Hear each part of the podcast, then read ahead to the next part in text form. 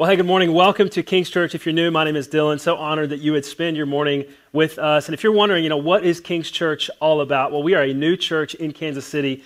And actually, we haven't had our first online or in person service yet. So mark your calendars. That happens on Easter Sunday. And what we're doing the next few months leading up to that is we're building a team of people who say, man, I want my life to count. Like, I want to make a difference with my life and I want to help start this church. And so, if that's you, if you're leaning in, going, man, I, I might want to be a part of helping start King's Church, let your host know, let me know. We would love to connect with you and help you get involved. What we're doing is we're building a team. We're also getting our space ready. So we're getting things ready for online services to do that excellent and well. This is kind of the first phase of that. And then we're also getting our building ready. If you don't know, we were given a building in Lee Summit, which is amazing that a church would be so generous to give that to us.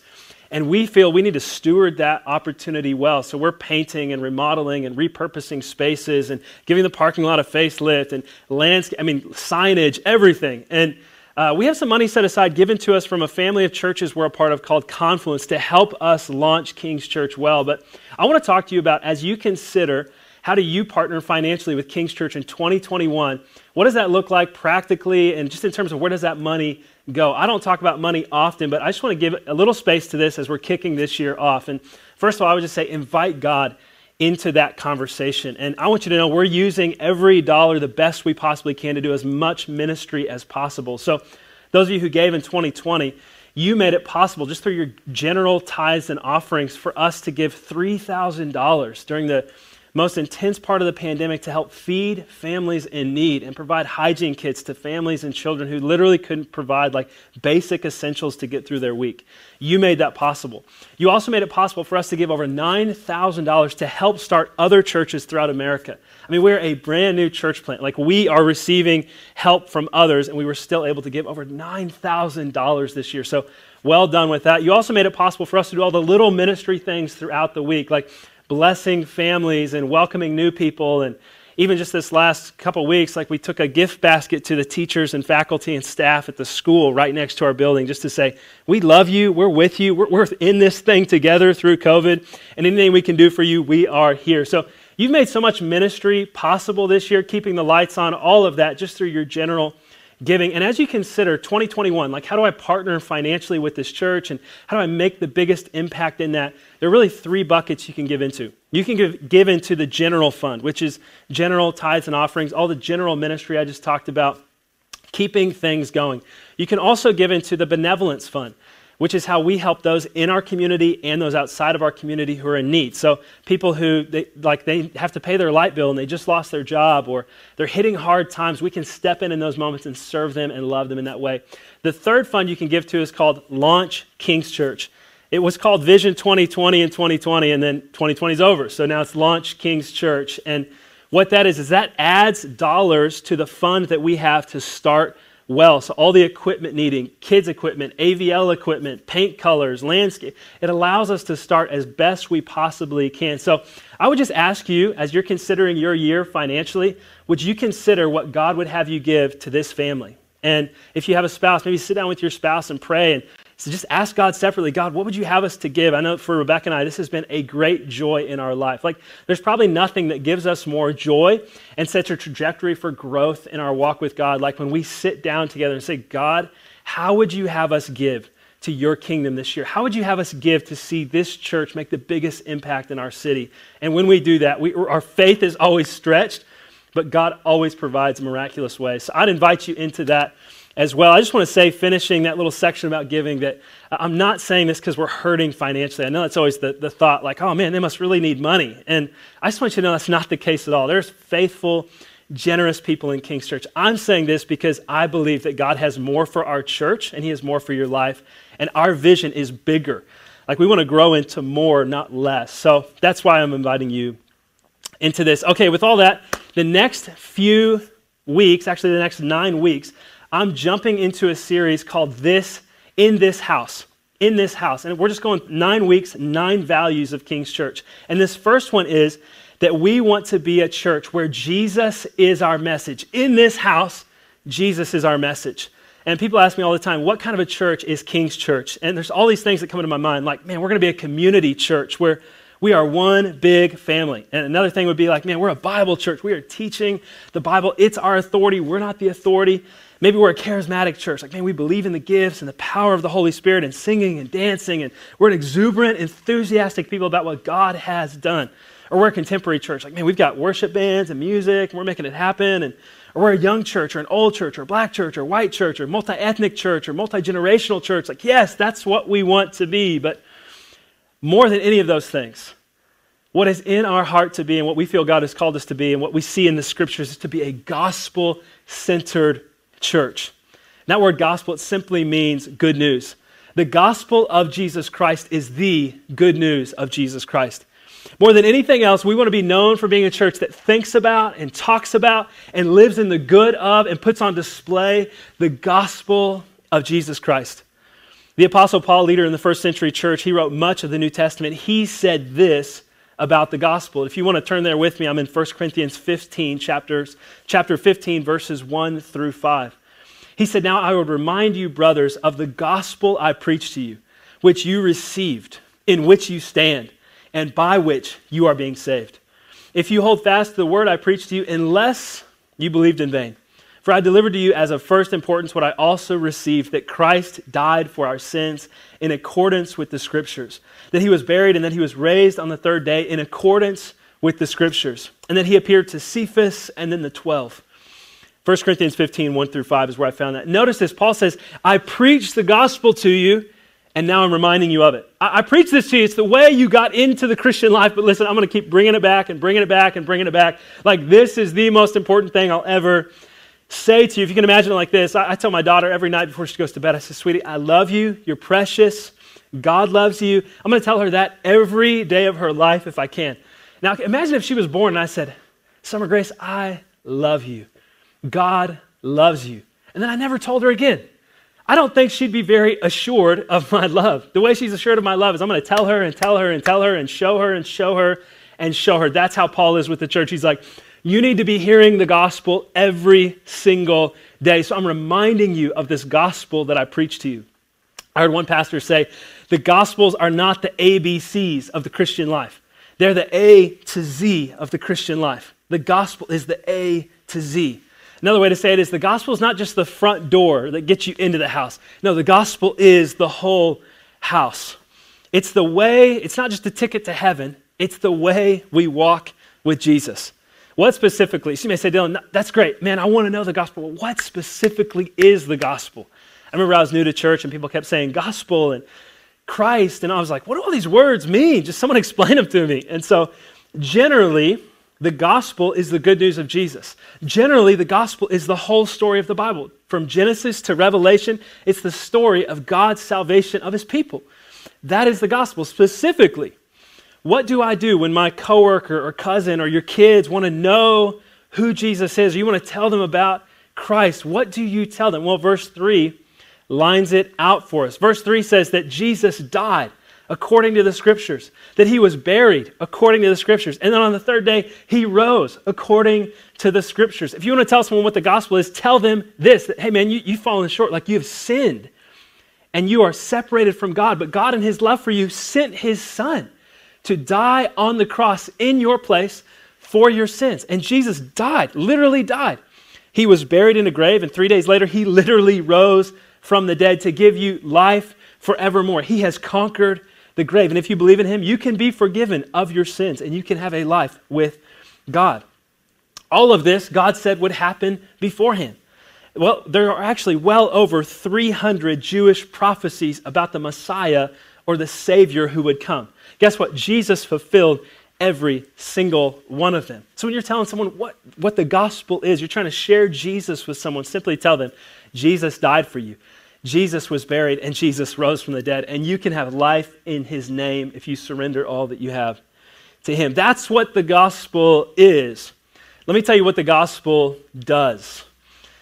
Romans chapter 1, verse 16, Paul says, For I am not ashamed of the gospel, for it is the power of God for salvation to everyone who believes, to the Jew first, and also to the Greek. So, what does the gospel do? Well, it is God's power for salvation to everyone who believes. Let, let me just have a little fun with you here. I know you're on your couch or you're with your spouse or you're with your roommate, maybe you're with your cat. Why don't you just look at that person or that animal and say, God's power. Say it like a Pentecostal preacher. Say it, say, get your preacher voice on in your house right now and say, God's power. Say it to the person. Or look at your kitty cat. Your cat might run away, but let them know God's power is in the gospel. I have the cutest kids in the world, and they want to do everything themselves. They're two and a half and four. They're like in the independent stage. And often I'll say, let me help you with that, like something that I know they can't do on their own. Like when we were putting the star on the family Christmas tree. Like both kids wanted to put the star up on the tree. Neither kid is big enough to put the star on the tree, but they, they try to climb on the couch. They try to make it happen. I'm like, can daddy help you? No, no, no, I want to do it myself. That's what I always get with my kids. And then eventually they hit this breaking point where they're like, Dad, can you help me? Dad, will you put me up to put the star on the tree? And so, you know, I put one kid up, they put the star on, then I take the star back off, put the other kid up, they put the star on. but there's this moment where they realize that on their own, it's impossible. But with my help, I can make things possible for them that would have otherwise been impossible.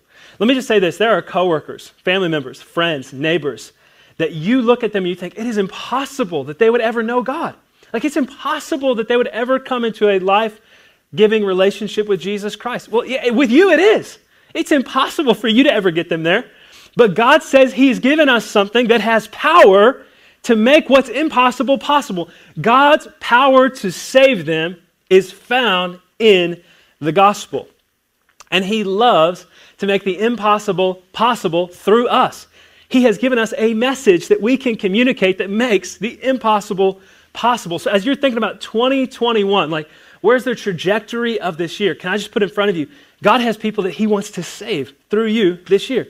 And it may be just as simple as loving them and praying for them and sharing the gospel with them. The gospel is the power, is the key to unlock God's power in people's lives. I heard, I heard one preacher say it this way. He said, We often think that God prepares the person and then we tell them. Like, I just got to wait for that person who's like, Hey, tell me about Jesus which that rarely ever happens. Sometimes it does, but it rarely ever happens. We're not waiting for people who are ready. The gospel makes people who aren't ready ready.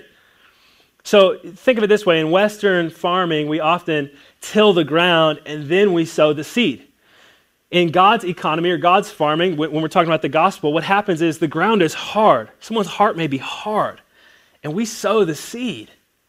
And God prepares the soil with the seed. The seed makes them ready. The gospel makes them ready. The gospel saves everyone. Say everyone. It saves everyone who believes it. it. Whether it's your cousin who's throwing their life away, or your coworker that couldn't be more anti Christian, or the neighbor that has the skulls hanging on their front porch, or friends who think they're a good person and they don't need a Savior. The gospel is God's power to save every single one of them. Friends, as we plant King's Church, I want you to know Jesus is our message. The thing that's always going to be on our lips is, man, God's goodness in Jesus through the gospel. I want you to know, parents, the gospel is God's power to save your kids. Not, not your perfect parenting, although you may be an amazing parent. Your perfect parenting is not God's power to save your kids. You could be the most amazing parent, and if your kids don't know Jesus, they won't be saved. And you can be the worst parent, and your kids may end up knowing Jesus and they will be saved. The, the one thing you can do to spare your kids from God's wrath in their life and in the life to come is not whether you homeschool or public school. It's not whether you breastfeed or bottle feed. It's not whether you let them cry through the night or you let them co sleep with you. It's not all those things. The, the, number one thing you can do to spare your kids from God's wrath and to see them come into a life giving relationship with Jesus is simply this be someone who tells them the gospel and who lives the gospel and who loves the gospel. Let it so fill your heart and life that it's not just something on your lips, but it's something that they see in your life. What else does the gospel do? The gospel prepares humanity for the return of Jesus.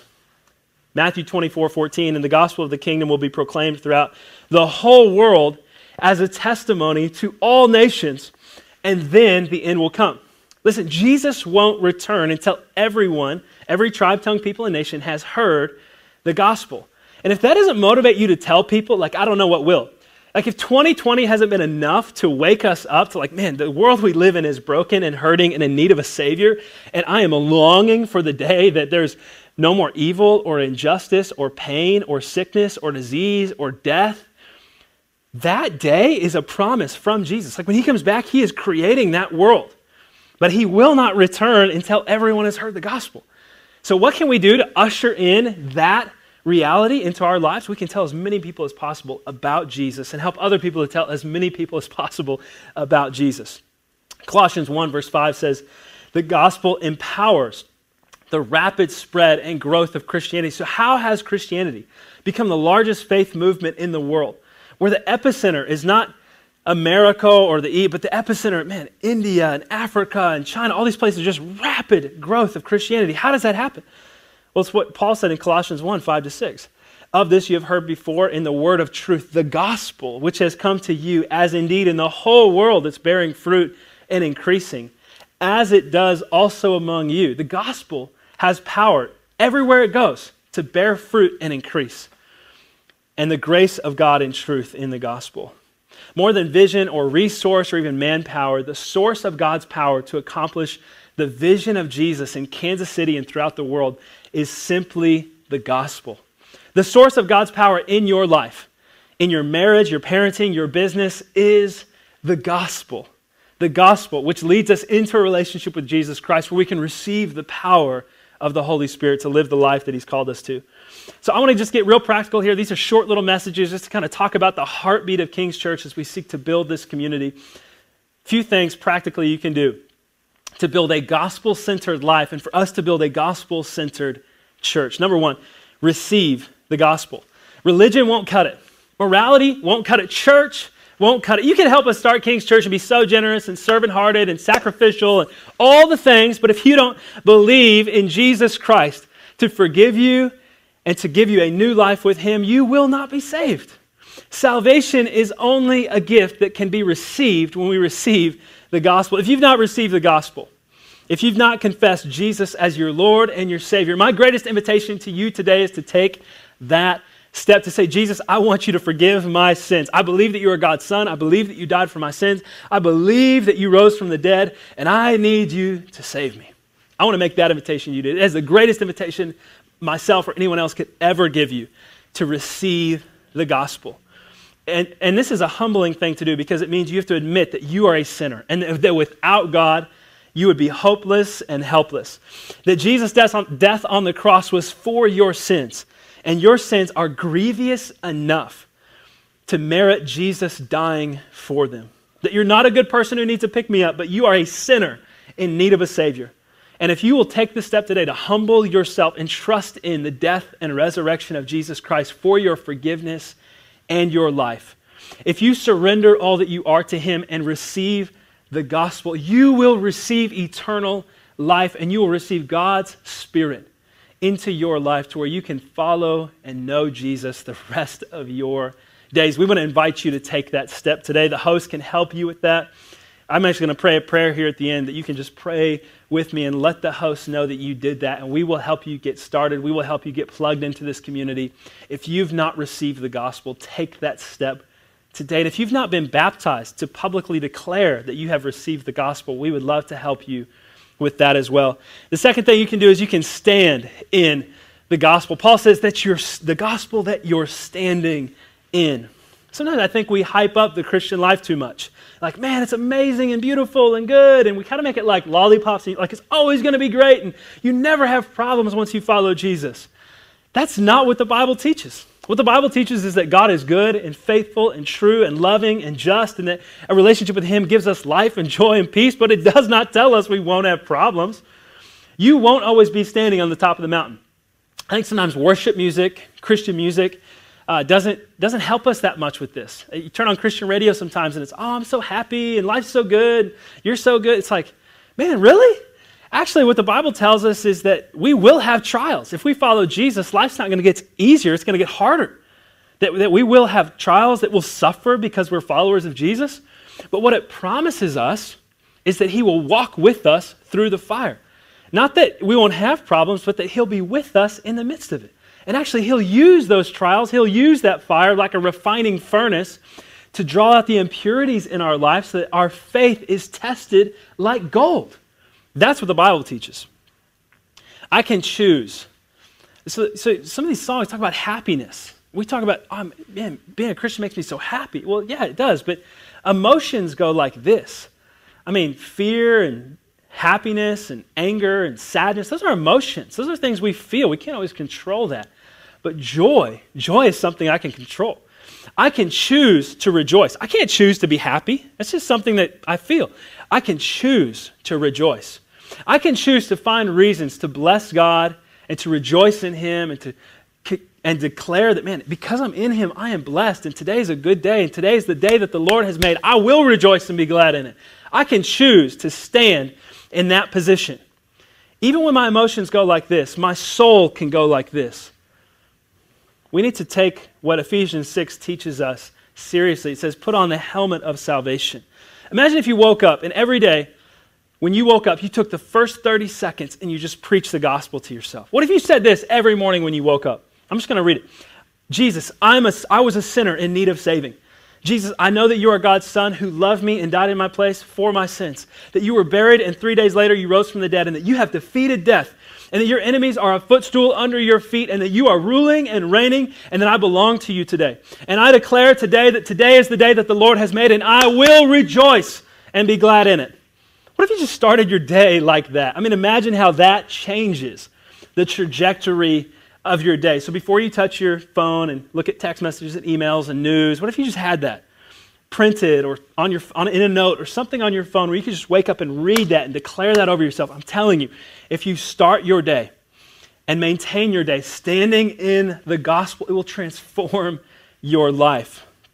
You don't have to be a Bible scholar to wake up and declare those things. You can literally just write that down and declare it every morning, and God will bless you as you stand in the gospel. Number three, be saved by the gospel.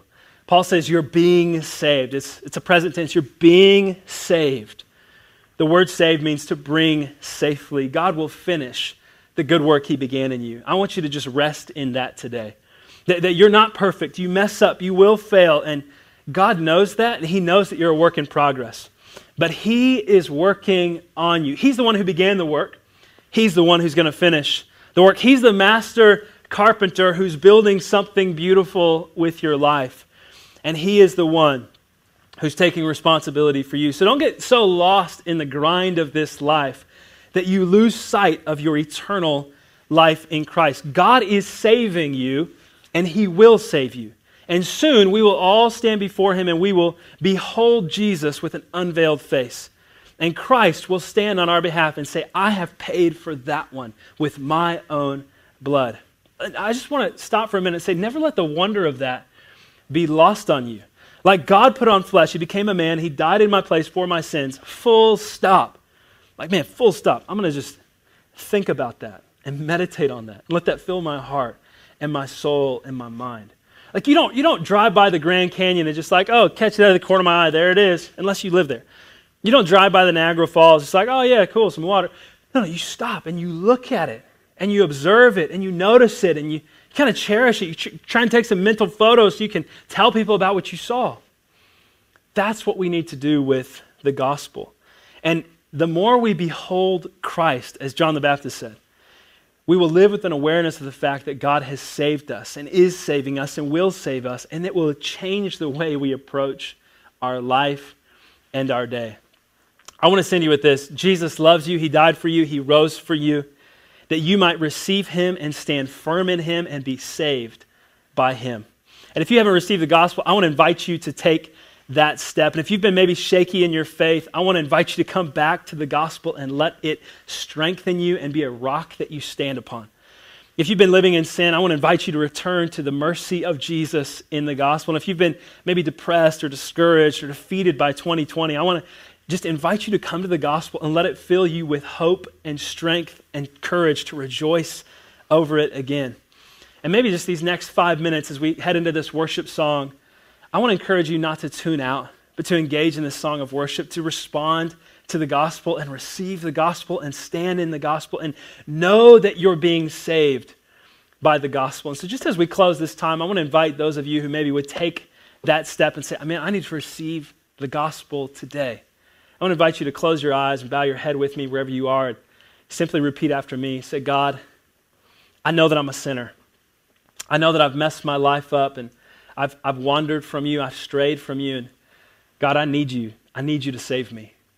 Please forgive me of my sins and give me a life with Jesus. I trust in the death of Jesus and the resurrection of Jesus. I believe that he rose from the dead and that he is Lord. I want to make him the Lord of my life right now. So, God, please forgive me and save me and give me a new life with you. And, God, fill me with your Holy Spirit. In Jesus' name, amen. Amen. Hey, if you just took that step, God loves you. He's for you. He's cheering you on. All of heaven is rejoicing that you took that step. And we would love to help you get started in your faith. And for the rest of us, I just want to turn our attention to a time of worship and praise as we rejoice in and stand in and receive the gospel today.